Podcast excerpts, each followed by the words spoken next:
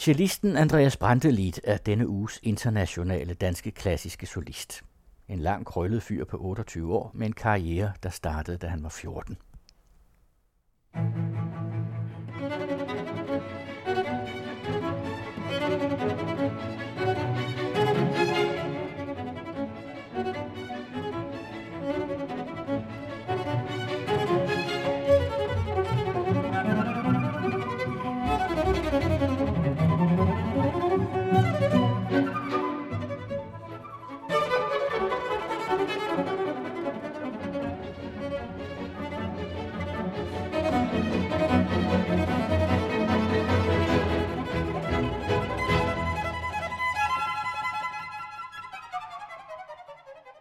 er ikke 30 år endnu, og din karriere den buller dig ud af.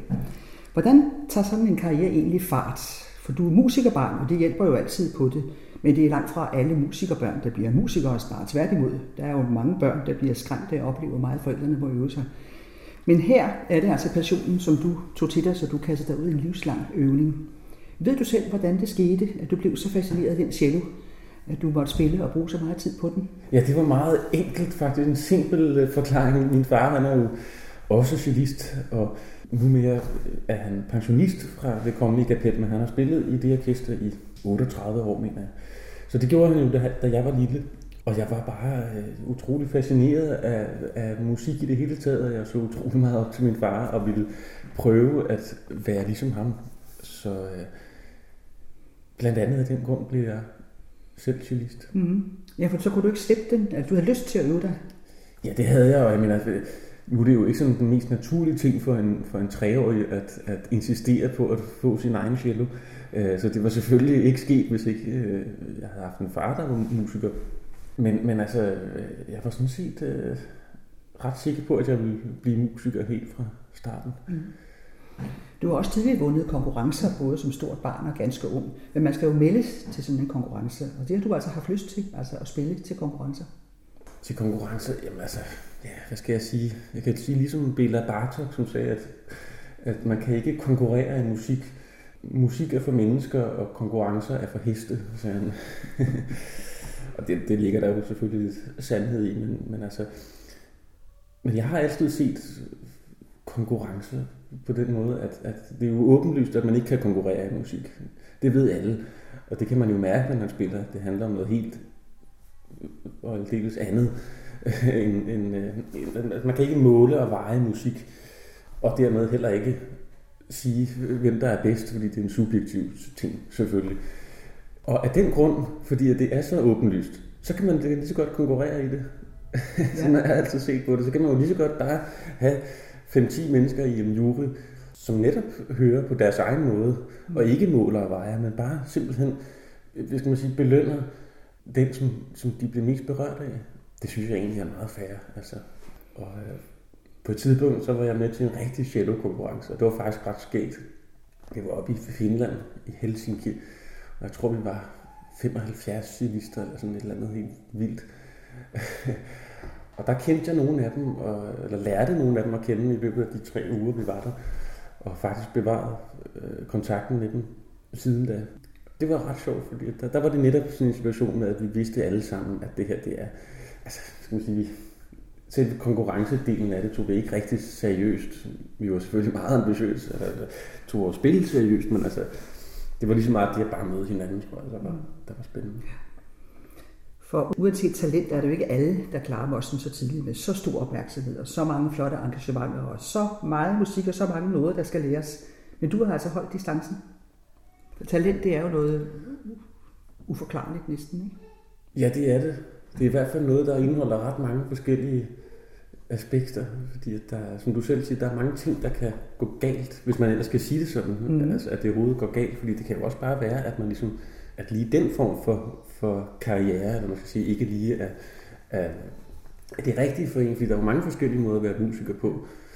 Men du har stukket af fra nogle af dem undervejs, ikke? Jamen, nej, sådan vil jeg slet ikke sige, forklare det. Altså, jeg, vil slet, jeg ser det slet ikke på den måde, fordi at, altså, jeg kan godt forstå, at det udefra måske kan virke som om, okay, at jeg er blevet øh, solist. Jeg lever af at rejse rundt og være solist med, med, med symfoniorkestre, og, og af en eller anden mærkelig grund, så er det din, den, den klassiske musikverden, så er det anset, altså den profession, den form for at være klassisk musiker, den, den, er, den er anset for at nogen at være finere end at for eksempel spille i et symfoniorkester. Og sådan har, sådan har jeg oplevet det helt anderledes. Øh, måske lidt på grund af, at jeg voksede op med, med en far, der netop har spillet i, i et øh, orkester, ovenikøbet et operaorkester, som er måske endnu hårdere på nogen måde end et normalt symfoniorkester. Så jeg ligesom øh, oplevet, ja, hvor hårdt det i virkeligheden er at spille i et orkester, og, og øh, forskellige arbejdstider. Man kender ikke sin arbejdstid for, de, om to uger og så videre. Så på den måde, når jeg spiller, så det, jeg spiller måske en halv time, og så er jeg fri, og så spiller orkestret jo videre bagefter. Men så er der selvfølgelig andre ting der. Ja. Øh, hvordan var det egentlig med skolegangen? Hvordan klarede du det? Jeg klarede det rigtig dårligt. jeg var ikke nogen særlig god elev. Jeg egnede mig ikke rigtig til at gå i skole.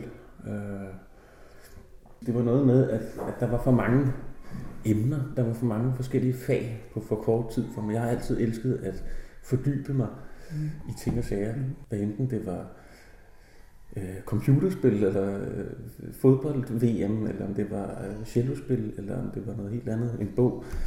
Så jeg har altid godt kunne lide at, at øh, tilegne mig viden på min egen måde, hvad skal man sige, af ren inspiration. Øh, og der følte jeg i skolen, at, at, at jeg kunne ikke rigtig finde ud af at tage en time matematik, og så lige bagefter noget andet. Mm. Og der var for mange indtryk i det hele taget, for mange elever. Du jeg ved ikke, om der var noget galt med skolen. Der var, der var mere noget, noget galt med mig, tror jeg. Mm. Du ville hellere være derhjemme med din cello? Ja, ja, jeg vil også bare ud og spille fodbold, tror jeg. Og jeg vil, øh, og jeg vil frem for alt have lov til at fordybe mig i ting. Altså jeg kan huske, at vi havde sådan nogle sådan lidt højere op i, i skoletiden. Hvad har det været? 7. klasse eller et eller andet måske endnu før 6., 5. 6., så har vi haft noget projekt øh, flere uger om, om et eller andet, hvor man skulle have lov at så fremlægge og fortælle klassen om noget. Det, det elskede jeg. Altså. Mm. Så fortalte jeg om uh, Shostakovich, om kommunismen i Rusland og hele det der. Det, det gik jeg meget op i. Música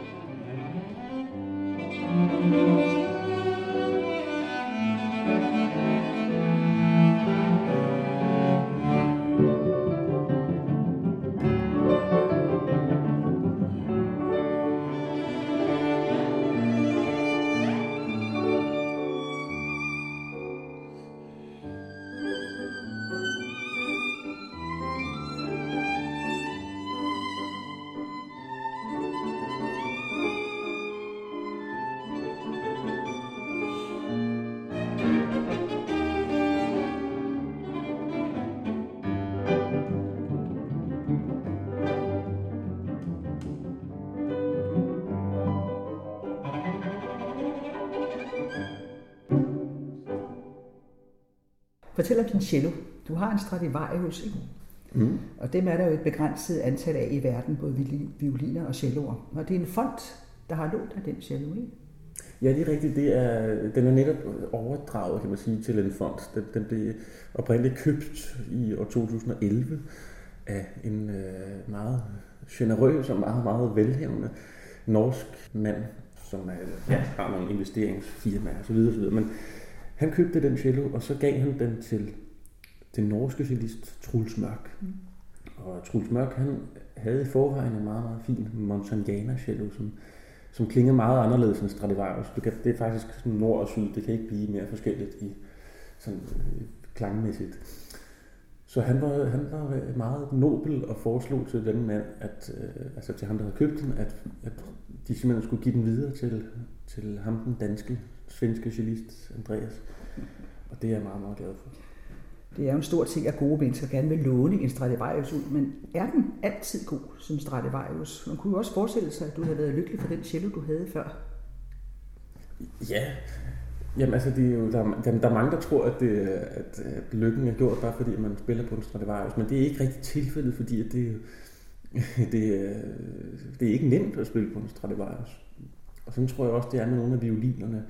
De er sådan meget moody, som man siger. Øh, de er humør, humørmennesker.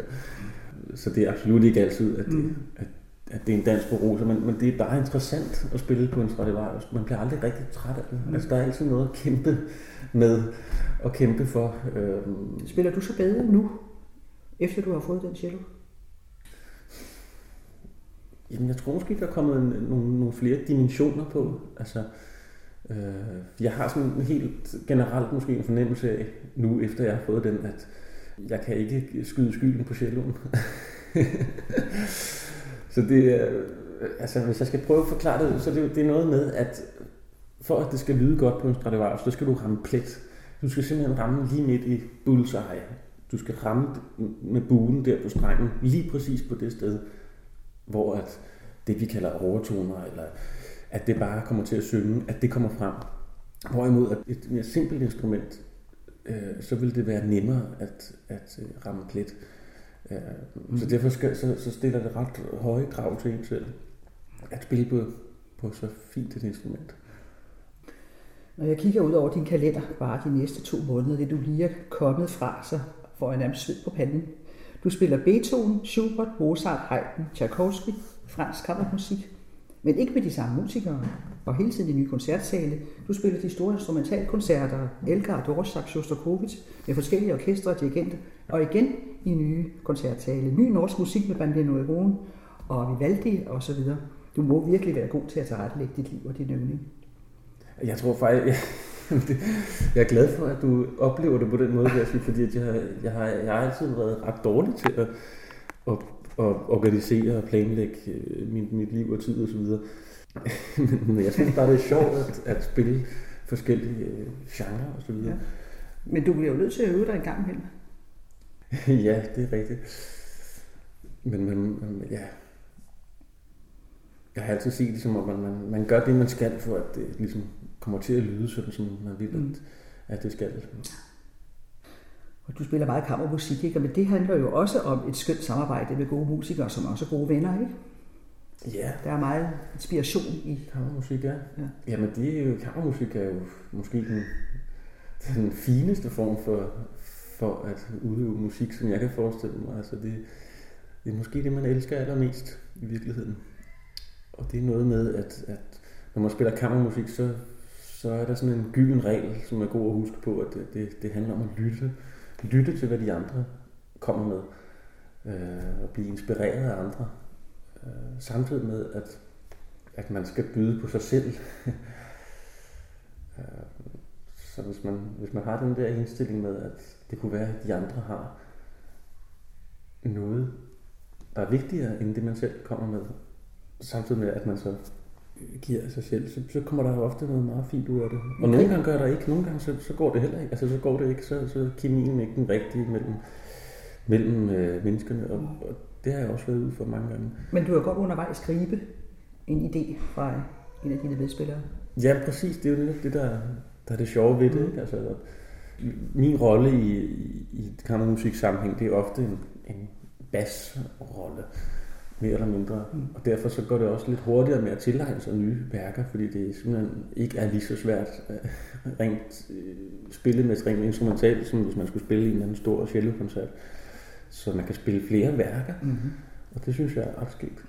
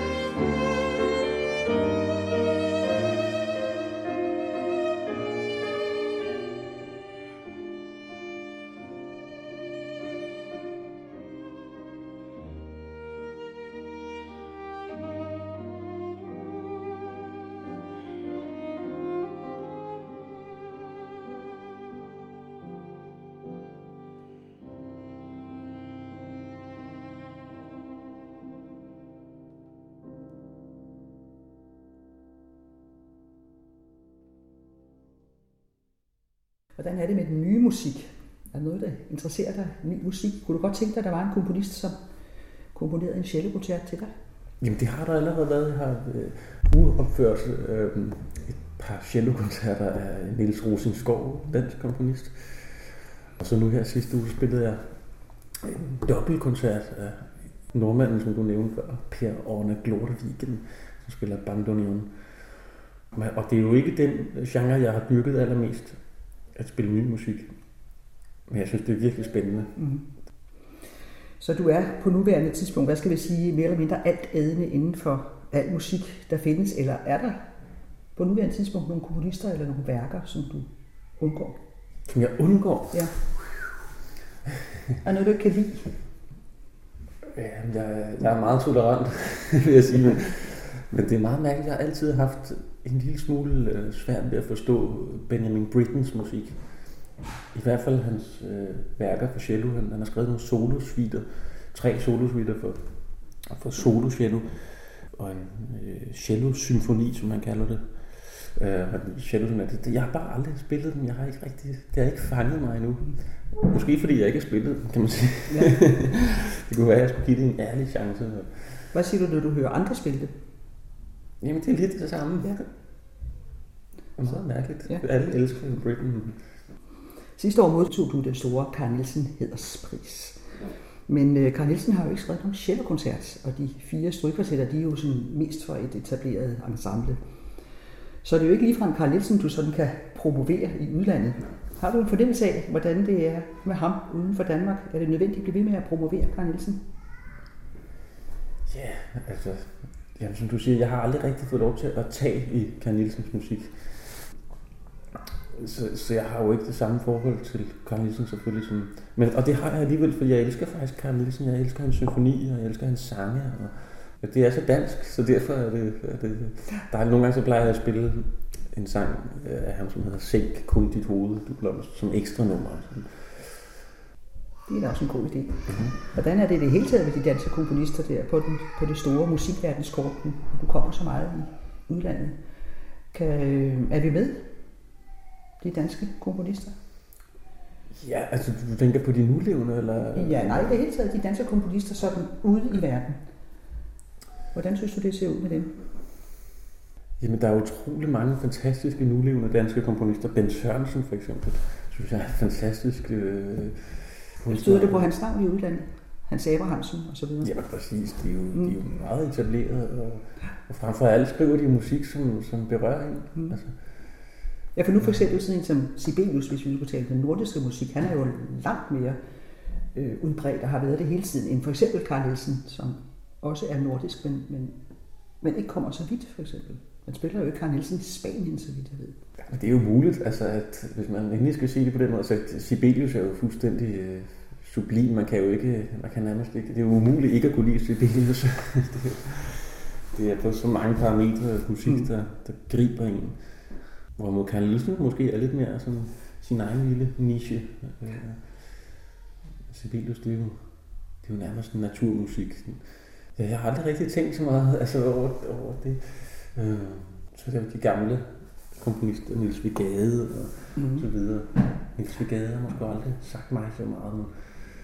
Du er 28 år, og din karriere kører flot med skønne dirigenter og koncertsale, for så ikke at tale om alt den der pragtfulde musik. Kan du for eksempel nu se fem år frem i tiden? Hvordan tror du, det her kan fortsætte? Jeg sidder og tænker på, hvordan jeg skal forklare det. Så det er noget, det er noget med, at jeg, jeg oplever det ikke på den måde. Jeg ser ikke min karriere udefra på den måde. Det er ikke sådan, at, at det er en, hvis jeg havde været i bankverden eller i et, et eller så videre, så havde man måske haft en karriereplan og så videre. Og sådan er det jo ikke rigtigt som musiker. Det er mere en menneskelig proces, det at være musiker. Og en karriere, en, en musisk karriere, det er ikke noget, man kan planlægge så meget. Selvfølgelig kan man det, altså, fordi jeg ved jo, hvad jeg skal de næste par år og så videre. Men der er også nogle ting, der, der pludselig kommer ting, som man bare må spille. For eksempel nu, så er, det, så er der kommet sådan en lyst indefra øh, for mig med at spille på gamle instrumenter, altså gamle, på gamle måder, skal man sige, med, med tarmstreng for eksempel, skal jeg spille næste måned, Haydn-koncerterne. Det var da interessant. Ja, det er rigtigt. Så er det, så, så er det jo en anden cello, ikke? Eller kommer du tarmstreng på din Stradivarius? Ja, det gør jeg faktisk. Den er jo beregnet til at have tarmstreng ja. på. Den er fra 1707. Og det gør det, fordi du skal spille Haydn? Ja, præcis. Mm. Og her i sommer, øh, til sommer, der skal jeg spille alle Beethovens cellosonater med et øh, gammelt flyl fra 1830 cirka. Ja, det er jo simpelthen et projekt, I har, det er, fordi det skal være på den måde, ikke? Ja, ja, præcis. Det, det er jo sådan, øh, når man har spillet det tilstrækkeligt mange gange på, på en vis måde, så, så, så begynder man at have lyst til at spille det på en anden måde og prøve nogle andre ting. Så på den måde, når du spørger om min karriere, så er det sådan nogle ting, jeg tænker på. Mm. Jeg tænker jo ikke, at om fem år, så vil jeg, så vil jeg have spillet med Berliner Philharmonikerne. Og, fordi det, hvis man er musiker, så øver sig hver dag, så er det mere den proces, der, der står i fokus hvis man kan sige det på den måde. Det er, en, det er mere i forhold til sig selv, at jeg tænker. Jeg tænker i forhold til mit eget spil.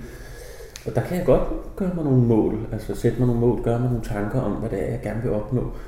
Øh, så ved jeg ikke, om det er interessant for, for lyttere at høre om, fordi det er jo meget stilistisk i virkeligheden også, hvad jeg gerne vil opnå. Det er noget med, at man bruger så mange timer hver dag på at øve sig netop for at opnå en slags fri forbindelse mellem det, man har i hovedet, og det, der kommer ud af et instrument. Og det, det er en livslang proces. Altså, det at føle sig fri, at føle, at det, man gerne vil sige, kommer ud, fordi det kræver en enorm teknisk kunde at, at formå at kunne få det ud af instrumentet.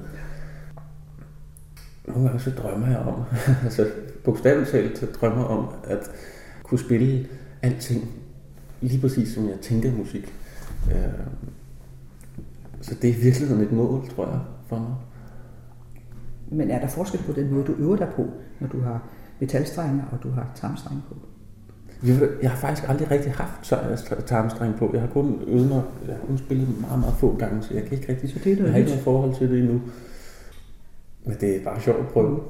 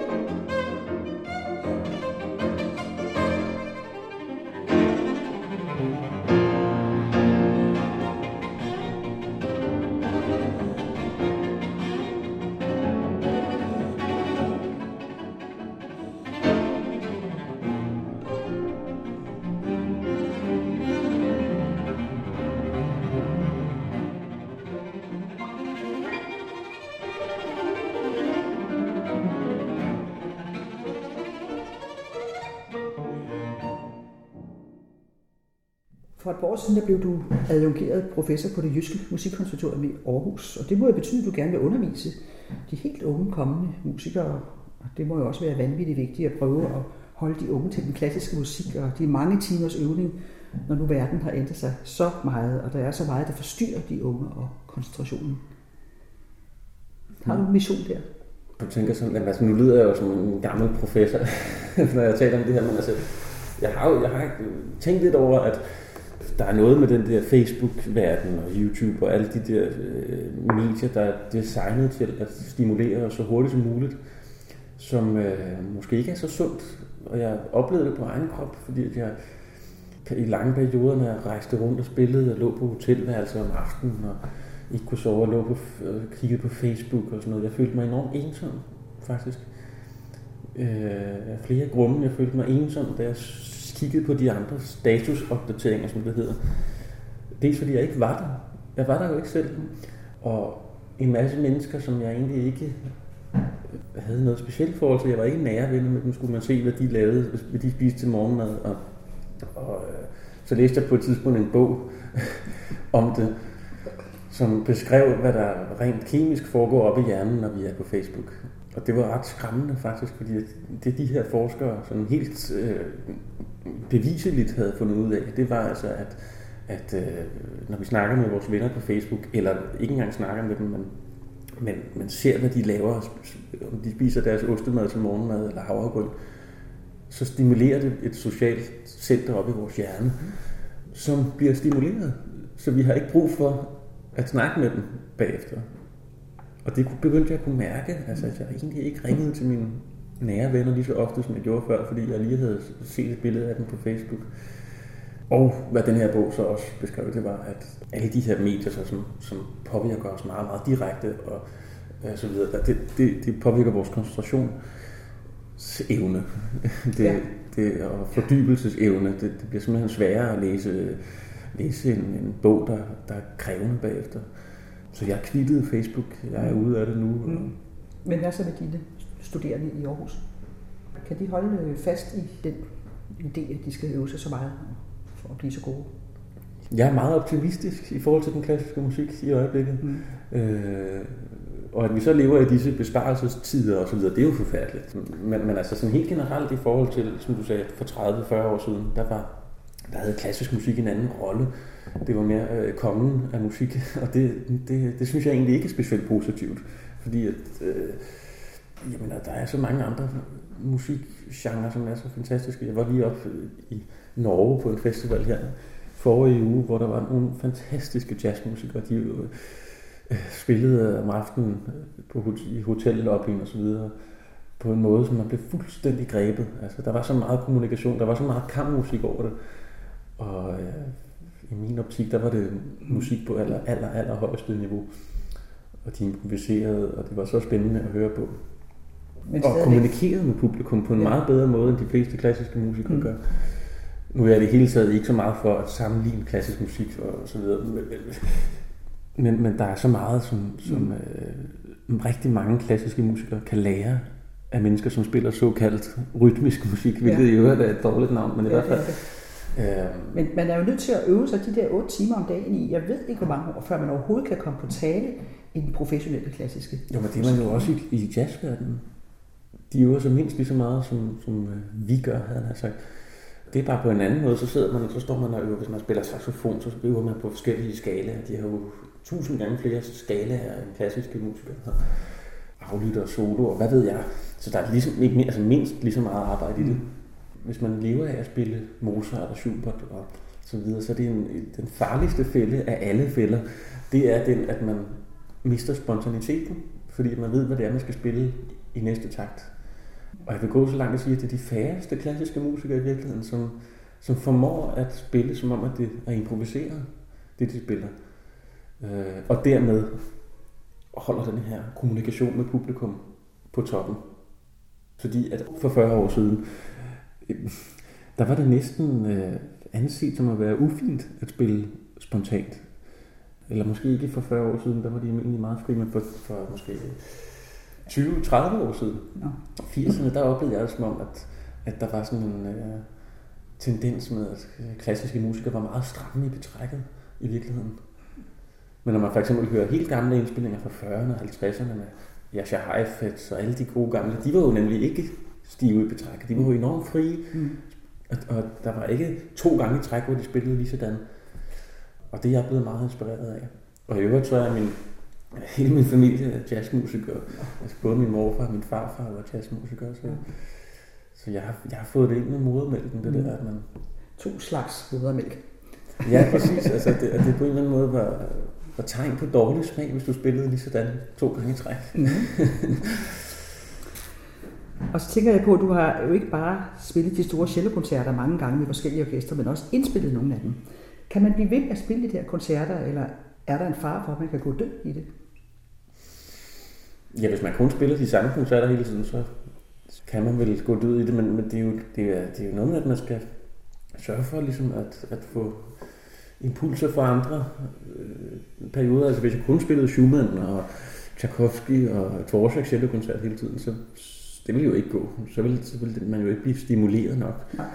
Så, øh, så i, i min verden, så, så for at jeg skal kunne holde inspirationen op i de værker, så kræver det, hvis jeg spiller barok og spiller ny musik. Mm. Alle mulige ting. Og så kan du vende tilbage spille Så kan man altid vende tilbage, ja, ja. præcis. Og i øvrigt så har Dvorak to cellokoncerter, mm. hvilket der ikke, der er ikke mange, der ved. Så man kunne jo, man kunne jo sådan for en, øh, en øh, forandrings skyld spille den, den første cellokoncert, mm. som går i A-dur. Mm. Det kender vi ikke. Nej, det, det, det gør det næsten ikke nogen, der gør. Jeg tror heller ikke, han, han synes, den var så god selv. Men... Er CD-indspilninger stadig en vigtig del af en musikers liv, eller foregår promoveringen af musikere i dag på en anden måde end for bare få år siden? Ja, det er jo en genskærning. Altså, det, det er jo bare fakta, at, at rent økonomisk, så, så er det ikke det samme, man får ud af det længere. Du kan ikke lave en Glenn Gould nu om dagen og holde op med at spille koncerter, og så bare leve af at indspille CD'er. Øhm. Men man indspiller CD'er og bliver ved med det? Ja, for man kan ikke lade være. sådan har jeg det. Nej, jeg men det er også det stadigvæk sådan en gramofonplade forlag, eller hvad de hedder. Ja, det er der jo et meget mindre skala selvfølgelig. Mm-hmm. Men, men, men altså nu om dagen, så er det jo mere sådan et visitkort. Ikke? Og så kan man få lidt lommepenge, når man er ude og spille koncerter, og sælge sent i pausen og så videre. Men det, for mig der er det der med at spille CD er faktisk en, en rigtig fin ting. Øh, jeg sidder netop i, i øh, den her uge og lytter takes igennem til en øh, CD, som kommer ud her til jul med samtlige værker af Gabriel Fauré for cello og klaver. Og det er jo sådan, når man sidder og lytter til det der, så er det jo, man skal lige nive sig selv i armen for ikke at, at miste selvtilliden fuldstændig, fordi det er jo ikke øh, særlig rart på mange måder at lytte til sig selv spille. Men på den anden side, så er det jo også et billede på, hvordan man spillede lige præcis på det tidspunkt. Ja. Og øh, nogle gange, så, så kan jeg også godt finde på at sætte en, en øh, gammel plade med, med mig selv, altså en, mm. en af de tidligere, mm. for ligesom at, at få et billede af, hvordan man spillede på det tidspunkt, sammenlignet med nu. Og, øh, det har faktisk fået ret meget inspiration ud af, hvis jeg skal være ærlig. Så du skal også stadigvæk indspille CD'er i fremtiden? Ja, det vil jeg absolut ja. fortsætte med, hvis der er nogen, ja. der gider at udgive dem. Er der et koncertprojekt i den nærmeste fremtid, du sådan ser særligt frem til? Jamen, det skulle lige være de der øh, Beethoven-sonater, som kommer til foråret. Mm. Jeg skal spille dem blandt andet i Den Sorte Diamant. Mm. Og øh, jeg har fundet en øh, fabrik, ej, det er ikke en fabrik, men det er, hvad skal man kalde det, et lager nede i Holland, øh, som har fantastisk mange skønne instrumenter gamle klaverer, gamle fortepiano, hammerklaver osv. Man kan faktisk vælge, om man vil lege et klaver fra 1820 eller 1790 eller 1860. De har, altså den spænder, de spænder hele vejen derfra. Så der vil jeg prøve at komme ned og, mm. og udvælge et instrument. Jeg spillede de der sonater rigtig meget, og nogle gange følte, at der var ikke en anden ubalance i det hele. Du ved, når man sidder og spiller på Steinway klaver D-model, som, som øh, lyder fuldstændig enormt nogle gange. Beethoven skriver sine små arpeggio og så videre. Det er jo fordi, at et, et hammerklaver ikke øh, kan spille de der store akkorder, så man er nødt til at bryde akkorderne og så videre. Så der er meget, der giver sig selv. Også volumemæssigt, synes jeg egentlig, det passer bedre med en, med en cello øh, i de sonater med, med tidligere klaver. Så jeg glæder mig rigtig, rigtig meget til at prøve det.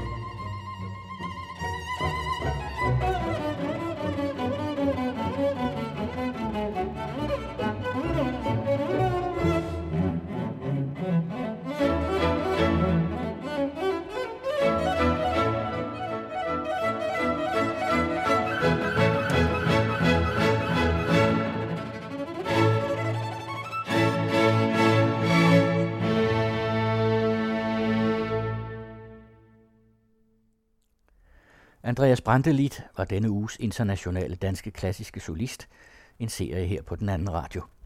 Og I kan finde de andre internationale solister både under serier og i kategorien klassisk musik. Der vil komme flere solister efterhånden. Og det er Kirsten Røn, der har tilrettelagt serien. Al musikken i udsendelsen er valgt og spillet af Andreas Brantelid. Den sidste er Tchaikovskis Rokoko-variationer med DR Symfoniorkestret, dirigeret af Michael Schönwandt, Moritz Moskowskis Gitarre, Gabriel Flores af Présent Rêve og Fritz Kreislers Tambourin Chinois. Alle tre stykker med pianisten Bengt Forsberg.